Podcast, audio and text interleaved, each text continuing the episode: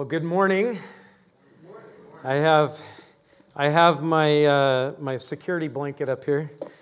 So uh, i am great. I'm feeling great, and I feel bad for anyone that is struggling with sickness. It's great to see many of you switching places. I see a few of you that were gone last week, a few of you that are here this week, and, uh, and some that are gone that were here last week. So we're all trading places. Um, you can be praying for, for one another. I know that there are few of our elderly that are home and not feeling great. And it's, it's always uh, good to be a part of the family of God. Um, and the one thing about family is we share. And so there's a lot of people sharing these days, but uh, anyway, it's good to be together. Uh, this morning is a wonderful opportunity as we look at, you know, we've been under judgment all the last month, and it struggles to be under judgment, but this next week we're going to uh, be looking to Christ. And I love this about our time together. We've been talking about these hard things, which makes uh, the, the right things even that much brighter. Um, stark contrast. Have you ever, you know, you know what I'm talking about when you wash a wall? Or how about, have you ever washed a spot off a wall and then realize you need to wash the whole wall? Yeah, um, it's, it's sad, isn't it? You get started and you're like, oh, I need to continue to do the whole thing. If that's the case, uh, just call Becky. Uh, she's amazing at it. she came over and got our whole downstairs washed, and Nisa got the whole downstairs painted before Christmas. That's, it was quite the feat. I didn't think she was going to finish it, but Becky came up and held Anissa's hands up, kept her going. So uh, it was great. But uh, yeah, I had my kids, you know, we found the kids, you know, they wrote their name on the wall somewhere. And and so I made them wash it off. And I found, so if you see white spots all around the church, it's because I made them go around and wash all the marks that they found. And then I realized that maybe wasn't such a great idea. It showed the fact that we need to wash all the walls. so, so if you see a bright spots in the church, that's my fault. And uh, anyway, that uh, trying to be a good dad and make them wash stuff and, uh, and uh, repent. But uh, anyway, that happens. But uh, this morning, we want to look at God's judgment one time, another time, and we want to talk about that idea is one of the reasons that we struggle with judgment is how we look at it. Do we look at it from God's perspective or are we looking from it from man's perspective?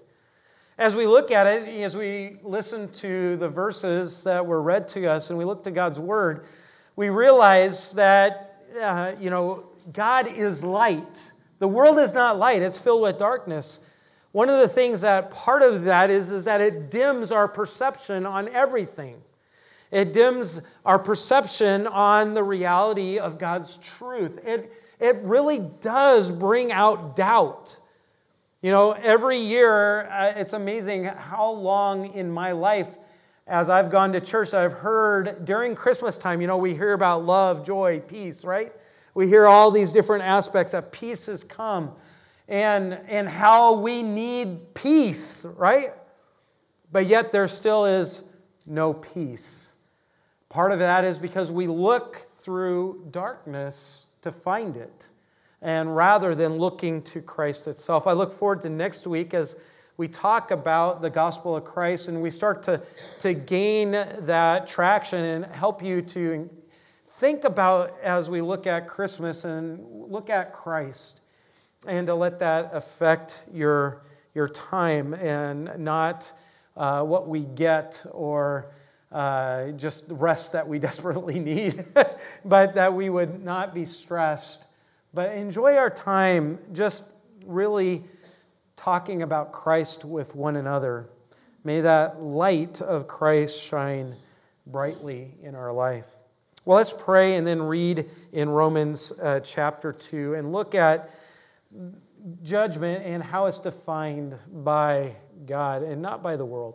Let's pray. Lord, we thank you because you are the light and we need your light. We need your understanding.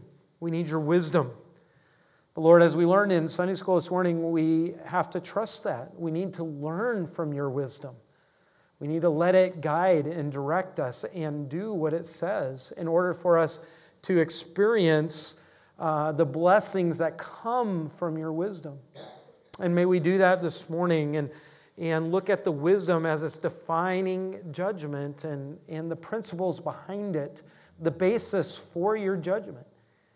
And Lord, and may we learn and glean and apply that to our life in practical ways. And so may we look at that and may it encourage us and help us to understand how we might talk and do things as we find ourselves in darkness in the world in which we live.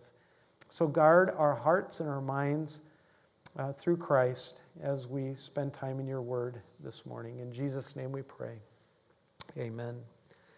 Romans 2 talks about a lot about it's all about God's judgment and that no one is without excuse and he talks about why that is. And we get down to verse 6 and he says he'll render to each one according to his, his works to those uh, by patience and well doing seek for glory and honor and immortality.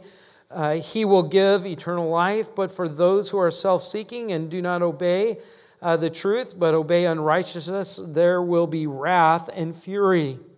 There will be tribulation and distress for every human being who does evil, the Jew first and also the Greek, but glory and honor and peace for everyone who does good, the Jew first and also the Greek, for God shows no partiality. For all who have sinned without the law will also perish without the law, and all who have sinned under the law will be judged by the law. For it is not the hearers of the law who are righteous before God, but the doers of the law who, are, who have been justified. This is an amazing text as we've been looking. And let's recap and see the different principles that we've learned about judgment. God's judgment will be based on his complete truth. It's about his righteousness, it's about who he is. It's not based on who we are in the world, it's the world's systems, the world's philosophies, the world's ideas. It's not about one verse over another verse, it's about all of God's word and God's plan. It's God's true judgment is inescapable. There's no one that's going to escape it. It's according to his timing. There's a lot of people that are they never felt God's judgment. They going along and everything is, is going well and, and they haven't felt any repercussions of their sin and they say everything is fine. And God says, don't presume upon his kindness because judgment is coming. It will happen. It's not only that, but it is just and right. It is fair. It's based on everyone's heart, and it's based on their work. God knows the heart of every man. He sees our works, and the fact that, and just because we do good doesn't mean that our heart is right. And just because, you know, we do evil and we enjoy the fruits of that doesn't mean that we're going to escape it. All, in all God's timing, everything is going to be just and right. Paul has accomplished several amazing things in this. He's basically condemned, God has shown that he condemns all self righteousness, all who think sin doesn't apply to them. That's what we've seen so far. There's one of the direct implications. The other one is, is that God has shown that being a religious person by nature, that which we do just by the flesh, doesn't matter. We are still, uh, we're not without a, you know, no one's without an excuse. There's no excuse that you can give that takes away God's judgment. But what we see, what really matters and what God cares about is the heart. Not that we're religious on the outside, but that we have a relationship with our Lord and Savior, that, he, that we know Him, that He knows us. And so get to principle number four. It's not, right, partial to anyone. God doesn't play favorites. He doesn't go around and say, I like you, I like you, and I don't like you so much, right? Have you ever, you know that, you know, have you ever been picked for dodgeball or picked for kickball or, you played wiffle ball or baseball or, you know, in school, uh, he doesn't play favorites. I remember being, you know, I traveled around all the time as a, as a, uh, as a kid, and, you know, seven, eight different times we moved from state to state to state. And every time I had to prove that I could run, jump, and catch. And every time I moved to a new school, I was usually picked last because nobody knew me, right? Everybody, there was favorites. So I had to prove that I was important to be favorite, right? And we do that sometimes. We still do that, right? Whether it's at work or at school or it's at home, is I need to prove that pay attention to me. I'm good, right? You know, and we want to be the, the good kid, or I want to be the favorite, you know, parent. And so we do crazy things, you know. And I always loved it that everyone loved my mom. And uh, everybody wanted to come to our house, and we always had parties at my house. And, uh, and that wasn't always true, you know, growing up. I, I thought that's what we were going to do with my kids. And, and uh, a lot of the kids were like, oh, that's a pastor's home. Uh, we're not sure if we're going to go there. but uh, so we did crazy parties instead at church. But here's the thing God does not play favorites. Paul is saying here that in this situation, everyone has the same problem. Look at verse 11. It says, For God shows no partiality. It doesn't matter whether you're Jew or Gentile, that he's describing everybody. It doesn't matter whether you've done good or you've done evil. God shows no partiality. God is the perfect and impartial judge. He judges everybody not based on favoritism or on face value. He doesn't judge based on the way you look on the outside. Uh, John Calvin in referring to this, had a great statement, and he said this We must not suppose that any one of us has anything with which to please God more than his fellow man. This is the reality of what we, of the implication of this statement. We must not suppose that any one of us has something better to offer God than anyone else. God's impartial. We're all sinners. This is really Paul's point that's simply stated here in verse 12. It's really, really simple. In verse 12, he says, For all who have sinned without the law will also perish with the law, and all who have sinned under the law will be judged by the law. Everyone's going to be judged. There's no favoritism. And this is the point ignorance of the law will not save. You ever you ever been there where you say, Well, I didn't know that was true. I didn't know that was a rule. And the reality is, is it doesn't matter whether you're Jew, Gentile, doesn't matter whether you've you knew the law or didn't know the law. It's the law is not going to save you, or not knowing the law is not going to save you. That's the second one. Possession of the law will not save. God, it's like the Jews through history and through the Old Testament we get into the New Testament, they were always saying, well, uh, we're a Jew, we're, we're, the, we're the chosen people, we're privileged, and we're, you know, we're partial. God's partial to us, right? And they're saying, but we, we have the law, so we are good because we have the law. And God's saying, well, you're going to be judged by it, and you haven't been able to keep it. Just like the rest of the world that didn't have the law, they can't keep it either. So it didn't matter. God judges the heart. You know what this word partiality in verse 11 is, is very eye opening. It literally is two words put together one is face and one is taking, or one is, re- one is taking or receiving face. It's basically, in a nutshell, it's, it's basically receiving things on face value. It's looking at something and, and seeing it and saying, well, this is what I'm getting, but not seeing what's underneath. It's acceptance of one's person. The idea is of looking to see who someone is before deciding how to treat them. That's basically what the word means. It pertains to judging purely on superficial level without consideration of a person's true merits, abilities, or character. God isn't superficial.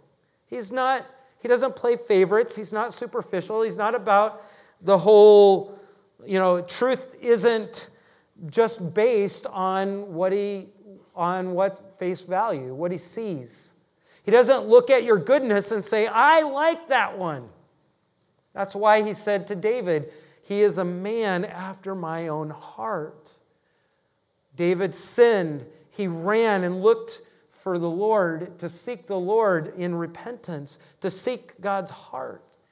When he was worshiping God, he ran to seek God. In all of his doings, he ran constantly, whether he struggled or whether he succeeded, whether he sinned, he continued to look to the Lord's heart. It's funny is, is that a lot of times we look at truth based on face value, right? You know, and, and we hear that, that whole statement that beauty is only, right, skin deep. Well, God doesn't judge that way. Partiality is based on God's character, it's based on who He is. And that's, that's why He told Israel in Deuteronomy 10, verse 17, it says, For the Lord your God is the God of gods, He is the Lord of the lords, He is above all. It doesn't matter what you've made God, it doesn't matter what you've made as Lord in your life, it doesn't matter what you've been worshiping, He says, I am God. I am the great, the mighty, the awesome God who does not show partiality nor take a bribe. He can't he doesn't change. He judges purely based on his character. It's amazing as we think about this is that's why he says in Deuteronomy 1:17 he says, "You shall not be partial in judgment." You shall hear the small and the great alike. It doesn't matter whether a person's big, it doesn't matter whether a small person's small. And it's not talking about their stature as far as whether they're as tall as Tim or they're as short as uh, some people who are renamed, uh, you know, unnamed. So, but, you know, I can pick on Carrie. But um, so I was just seeing if she was awake her brother gives me a thumbs up. But anyway, uh, here's the thing. He does, it's about the fact that whether somebody is likable or unlikable, or somebody's rich or poor, doesn't matter whether it's important or important, God says, do not judge partially. You shall not be intimidated by anyone, or for the judgment is God's, and the case that is too hard for you, you shall bring to me, and I will hear it. In other words, they, they judge, the judge was not to let the bold, daring countenance of rich or mighty, powerful people induce a unrighteous decision. That's why Paul said in 1 Timothy 5:21 it says I solemnly charge you in the presence of God and of the Lord Jesus Christ and of his chosen angels to maintain these principles without bias doing nothing in a spirit of partiality. Basically, what we see here is, is that, that God is not partial, and therefore He doesn't want us to be partial. We see even today with, with all that is going on in our society that everybody wants peace, but the way that they want it is biased. Uh, the way that everybody wants peace is biased. There's a way that seems right in their own eyes, but it leads to destruction. We see society being driven by, you know, they have anti bias training, but it's very biased. It's forcing everybody into groups. And basically, so what do we do with this? The fact that God is not partial. When He judges, He's not biased, he's not partial. It's because of his character. And here we want to see basically, in this conclusion, we want to see some basic things that James brings out because James is very practical and he brings out the implications of this in James chapter 2. And that is that he wants our attitude to match that of the Lord. In James chapter 2 verse 1, he says this, he says, "My brethren, do not hold your faith in our glorious Lord Jesus Christ with an attitude of personal favoritism or partiality." He doesn't want us, as we hold on to the faith, we say that we have faith in the Lord Jesus Christ. He doesn't want us to hold favoritism in our faith. Basically, saying that we have faith in the Lord Jesus Christ, but yet having an attitude of partiality doesn't mix. It's like oil and water, right? You can do all that you can to mix it, but it, all it does is causes your engine to foul. You ever run oil and water through your engine or your tractor or your you know you know when you know when you're at the beginning of spring when you have to go mow the lawn and you haven't taken the gas out of your your uh, mower you know how that bad gas burns it's got condensation in it, and it has water in it. It just does not do well, does it? We can't have an attitude of favoritism and bias or impart, we can't be partial and hold on to our faith of the Lord Jesus Christ. It doesn't mix because it's not who God is. Philippians chapter 2, he have this mind in you which was also in Christ Jesus, right? who humbled himself and became obedient, even, death on, even being obedient to the point of death on the cross. You know, it's, it's funny as we think about our society and we think about all the different philosophies that are being pursued, whether it's social justice or CRT, all of these things have created subgroups that have divided everybody. We see today in, the, uh, in man's uh, feeble attempt in through a spirit of darkness to try to deal and make peace have actually created less peace. And here's part of the problem that's flawed as we look through darkness rather than looking to Christ is, is that we are God is truly the only one that is impartial. He judges everyone based on truth and here's the thing is, is that our desire to be equal with man is flawed. It's a flawed premise. Our desire to be equal with another is flawed, and it's a misguided step in futility. This was, I had to write this down, and I wanted to read to you because I knew I would never repeat this. I just, you know, one of the things that come to you when you sit up in bed and you, it's just like, write it down real quick. My professor always told me to do that. Keep a piece of paper right next to bed. Now I just I read in or I talk into my phone. But that's the truth, and that's what we see going on in the world. Because here's the problem with this whole idea of equality or being equal in the way that the world's premise. Here's the thing everybody is different.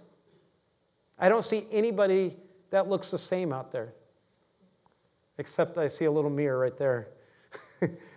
and then the one that's hugging my mirror actually mirrors a lot of my personality when I was a kid. but here's the thing nobody is the same, everybody's different. How about this? Everybody's abilities are different. This is why this whole equity and philosophy that we see being pursued is wrong today, is struggles. Everybody's abilities are different, everybody's circumstances are different. Nobody has the exact same circumstances. Everybody's feelings are different. That's why everybody's trying to live their life based on feelings. It's total chaos. That's why there's so much impartiality today. There's, everybody's partial to something. That's why it struggles. Here's the other thing everybody's sin is different. When you look at everybody and say, Well, I'm not, you know, we're just like that Pharisee who was praying and looked at the tax collector, and I'm saying, I'm glad I'm not like that guy. Right? He was judging. He was saying that, look at me, I'm a little bit better. I bring that up just because youth group was talking about it on Thursday night. I got a beautiful chance to sit in and just watch that whole process. But the, here's the thing is, is that we judge a lot of times horizontally on, oh, I'm glad, I mean, or that one bugs me because he's sinning, or that one, I don't like that, or we judge here. Now I'm stepping on some people's toes. We get a little uncomfortable. But everybody's sin is different. But here's the, here's the real desire, here's the real thing. Our desire to be equal with man is flawed, right? And it's misguided. But the right desire or pursuit in our life is to mirror Christ. It's to mirror Christ. To become a reflection of the Lord. To be fertile ground for the Holy Spirit to produce the fruit of the Spirit love, joy, peace. That's James' point here is, is that we can't hold to the faith of the Lord Jesus Christ and have an attitude of, did you notice what he says here? Personal favoritism. What James is calling for in this passage is that our behavior to match what we say we believe. Our attitude should reflect the Lord. Are you a good mirror of the Lord Jesus Christ? It's not, by the way, it's not about our desire. We shouldn't be reflecting our desires and our emotions. So here's the, here's the real thing God does not judge based on race. There's only one race, by the way, there's the human race, right? God, we're all different. That doesn't, you know, all our cultures are different. Every one of us grew up in a different culture. Every one of us had a different home. Every one of us, our parents had different jobs. We all had different amounts of money. We all, all ate different foods. Some of them I like more than what I grew up eating. Some of them I'm glad I ate what I ate. all of us have different likes and dislikes. All of us have different cultures. But God does not judge on that. God does not play favorites, although I like my carne asada. I have favorites. I'm jealous of Miguel and his trips to Mexico. he grew up in the, the, it's been voted the greatest place to eat carne asada. So if you ever go with him to Mexico, go with him and he'll show you some of the best places. Yep. God does not judge based on gender. Our identity in our in gender is not important to God, except that He created you the way He created you. God does not judge based on gender. God does not judge based on influence or power. God does not judge on our own righteousness, but He judges based solely on His righteousness. In a lot of our social constructs and justice, our social justice ideology today, this is not what we see. However, what we do see being pr- proposed and taught today is anything but it's blind to partiality. It's not impartial. It's not judged based on God's truth. And, and they're proud about it. People treat different, uh, treat, are treated differently based on groupings. Sounds like racism, right? Isn't that amazing? They're calling everybody racist, but they're based. This is coming out of a number one New York bestseller. It says people treated differently based on groups to which they are assigned. Verdict of guilty and innocent are largely based on an individual's are not based on an individual's behavior, but on a group affiliation. That's why everybody's racist, because you're part of a group or not part of a group. Narrative takes precedence over fact. They divide the groups and prejudge them by the haves and the have nots. they're partial.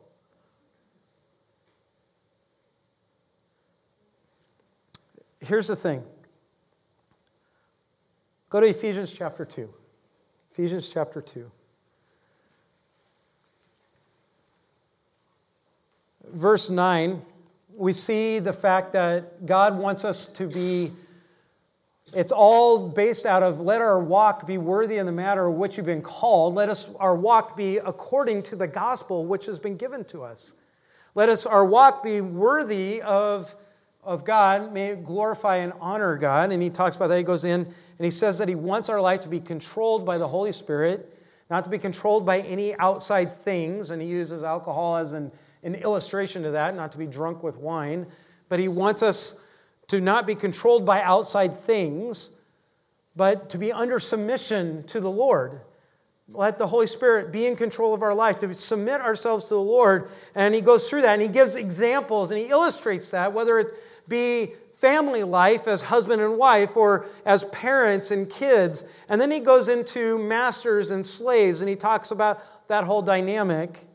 And he says, Masters, do the same to them, talking about slaves. Honor Honor, honor your masters, he says in verses 7 and 8. Honor them eh, because you're honoring the Lord. And he says, Masters, do the same thing and stop your threatening, knowing that he is both their master and yours, talking about Christ, talking about God, is in heaven, and that there is no partiality with him. The words do the same thing, by the way, doesn't mean that the masters are to render service to the slaves. The idea there is, is not that the masters and the slaves are supposed to switch places, but that's what's being espoused as today. Literally in the Greek, it's talking about, but that they are to treat them with the same Christian principles and consideration that the slave shows to the master. They're all supposed to go back and treat each other in submission to Christ It's saying that basically all the groupings need to be grouped under submission to Christ. How does a master slave relationship work? How does an employee employer uh, thing work? How does uh, different cultures work together? Only by being submissive to Christ. Warren Wiersbe makes an excellent point about this. And he says the Christian faith does not bring about harmony by erasing social or cultural distinctions. Servants are still servants when they trust Christ, and masters are so masters. Rather, the Christian faith brings harmony by working in the heart, by surrendering your heart to Christ. There is no relationship with each other without harmony or submitting ourselves to Christ.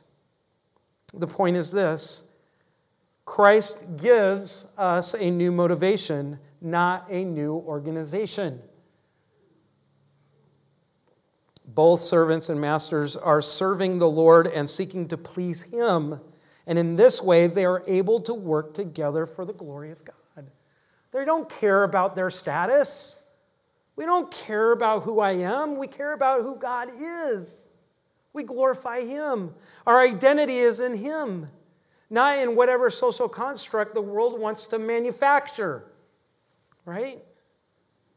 You know, you know, whatever letter they add to, you know, the alphabet group that they have. The proper view of Christ leads to a proper view of others. That's the point. We do well to remember what James wrote to a, a very partial age. Think about when James wrote this in the time when the church just started, it was filled with prejudice, was hatred and bias of class. There was class structures, there was religious structures, there was ethnic, uh, ethnic, ethnic ah, Ugh, I'm too, I'm getting emotional up here. It's getting, there's all these ethnic structures, there's all these nationalities, there's religious backgrounds. In the ancient world, people were routinely and permanently categorized. It sounds kind of like today.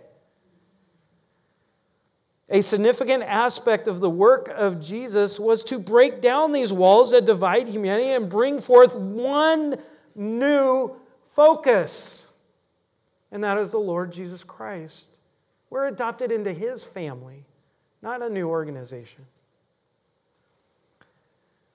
Why receiving things on face value is so devastating. In James, I keep going back and forth. In James chapter 2, verse 9, or I'm sorry, in verse 1, he's, you know, it says, My brothers, show no partiality as you hold to the faith in your Lord Jesus Christ. That's not who we're supposed to mirror.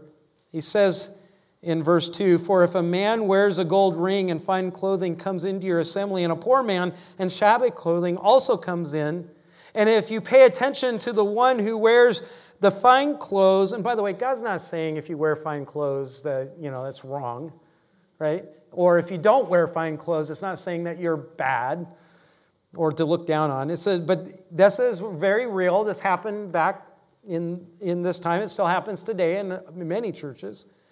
But if this happens, and if you pay attention to the one, verse 3, who wears the fine clothes and say, You sit here in a good place while you say to the poor man, You stand over there. Or here, how about you sit under my, you know, right below my footstool, like where I rest my feet? Just sit down there. That is not the place I want to be. I hate feet, right? That's not the place of prominence.